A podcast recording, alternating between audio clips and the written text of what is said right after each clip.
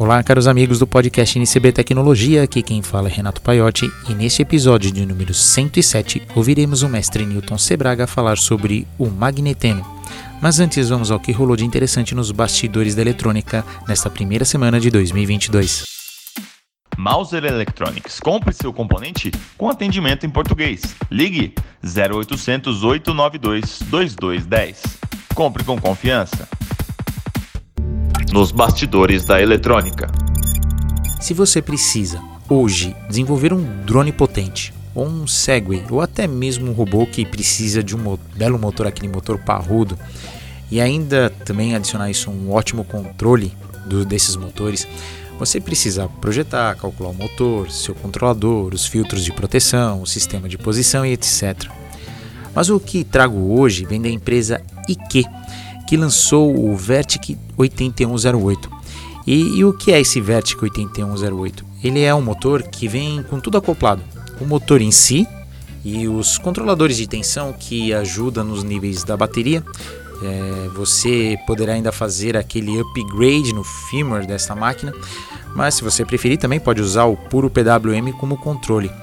Mas esse motor tem uma sacada que já vem com controlador de posição PID, com também o gerador de trajetória, evitando aqueles solavancos nos starts do motor, como também o controle de velocidade.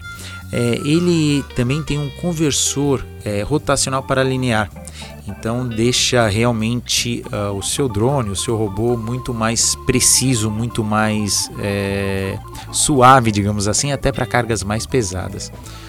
O datasheet deles não ajuda muito. O manual de qualquer batedeira elétrica tem mais informações que o datasheet que eles disponibilizaram, mas vale a pena dar uma olhada e conhecer o formato e as especificações desse produto, pois é interessante a ideia de termos, por exemplo, uma solução pronta para qualquer tipo de robô ou qualquer tipo de drone superpotente. Esqueci de um detalhe, ele trabalha também na faixa de 6.000 rotações por minuto para ambos os lados. Lembrando sempre que links nas descrições desse podcast. Você que nos acompanha aqui no podcast já deve ter ouvido eu falar sobre a linha de sensores da Infineon, né? A nossa linha Xensiv ou XENSIV. Só que essa semana eles lançaram um novo sensor de gás carbônico, só que ele utiliza um sistema bem interessante. Imagina o seguinte, uma caixa lacrada, onde só tem uma janelinha onde entra o ar ambiente. E nessa caixinha nós temos o seguinte, nós temos um emissor infravermelho, nós temos uma lente que deixa passar somente uma frequência de luz e nós temos um microfone super sensível que ele capta uma determinada frequência. Então, imagine o seguinte, o infravermelho é enviado, essa lente só deixa passar a frequência de 4.2 micromilímetros e justamente nesta faixa as moléculas de gás carbônico começam a vibrar. E aí essa vibração é captada pelo microfone, então pela quantidade de moléculas de gás carbônico temos nesse recipiente ou no ar, maior será o som, porque teremos maior vibração. Então é um sistema interessante. Tudo bem, a molécula de gás carbônico ela é ativada, ela vibra com esse 4.2 micromilímetros de onda, mas aqui eu abro um ponto. Imagine o que poderemos ter de sensores se descobrirmos em que momento uma determinada molécula vibra quando recebe luz. Então é um campo interessante. Agora cabe também aos estudiosos descobrirem para que ou onde aplicar esse tipo de sensor e os próximos que serão produzidos baseado nessa tecnologia. Então links aqui na descrição, só para você dar uma olhada no diagrama de como funciona esse sensor e já começar aí a pensar nos seus projetos utilizando esse brinquedinho que realmente é muito pequeno. O interessante é que ele já trabalha tanto com 3.3 volts como os 12 volts na área industrial, então ele já é bem aplicado também para o controle de gás carbônico de diversos tipos de máquina com tamanho realmente muito enxuto. Links aqui nas descrições, datasheet bem mais detalhado, que onde você pode tirar muitas informações. Agora vamos ouvir as palavras do mestre Newton C. Braga. Você sabe o que é bom? Bom é Bill of Materials, ou lista de materiais.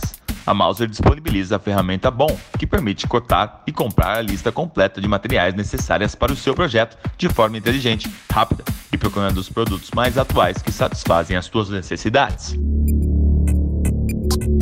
Palavras do mestre Newton C. Braga. Olá a todos, aqui estamos no nosso canal Trebuchet da Tecnologia, Trebuchet da Eletrônica, Trebuchet das tecnologias ligadas à eletrônica em geral, como telecomunicações e até ciências como a física, a matemática e a química e a astronomia. A notícia que nos chamou a atenção da Namíbia, que nós comentamos agora, é o aparecimento de um novo material na família dos materiais bidimensionais, como o grafeno, né? Materiais que são formados por folhas com um átomo de espessura. Então é a espessura mínima do mundo físico que nós estamos. Então nós podemos dizer que eles têm apenas comprimento e largura. Então são materiais 2D. E o principal deles, o grafeno, né, tem chamado muito a atenção da mídia, né, com muita gente até falando besteira, como que nós temos minas de grafeno, que o pessoal lá fora está em olho, né?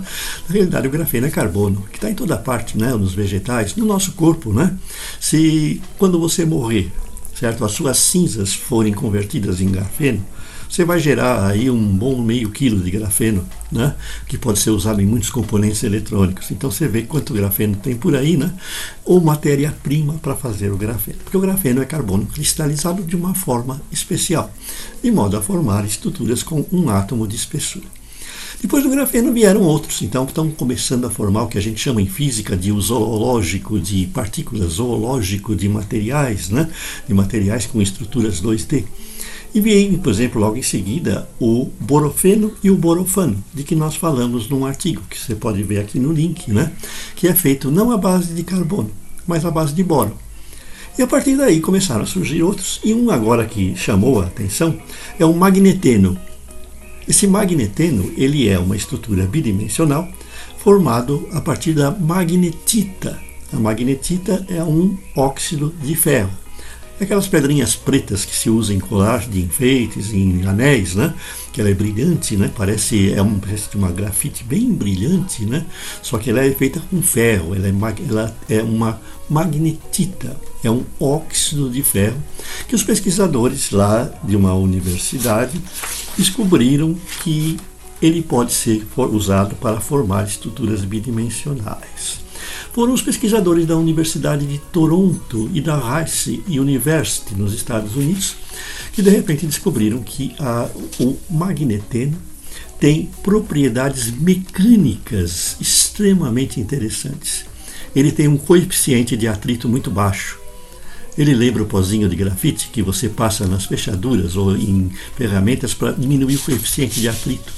Só que o magneteno, ele é uma estrutura bidimensional que tem essa propriedade de baixo coeficiente de atrito, assim numa escala quântica. Então, de repente, você vai poder utilizar isso em produtos da nanotecnologia que exigem baixo coeficiente de atrito. Materiais que deslizam com facilidade, capazes de reduzir o atrito a praticamente zero nas aplicações. E o pessoal já está vendo muitas aplicações no futuro, como, por exemplo, naqueles dispositivos eletromecânicos, né? Os MEMS, né? Que são extremamente pequenos, mas que têm partes móveis. De repente você pode reduzir o atrito dessas partes de móveis com um lubrificante quântico, um lubrificante que tem uma estrutura 2D. Coisas muito interessantes. Eles veem a possibilidade de você diminuir o atrito, por exemplo, na injeção de drogas em chips implantáveis. Coisas muito interessantes. Então, o magneteno é mais uma dessas substâncias, desses materiais que a nanotecnologia está nos trazendo, que são materiais bidimensionais, que podem encontrar aplicações no futuro muito interessantes. Se você gostou desse vídeo, deixe o seu like, assine o nosso canal e aguarde o próximo. Até mais!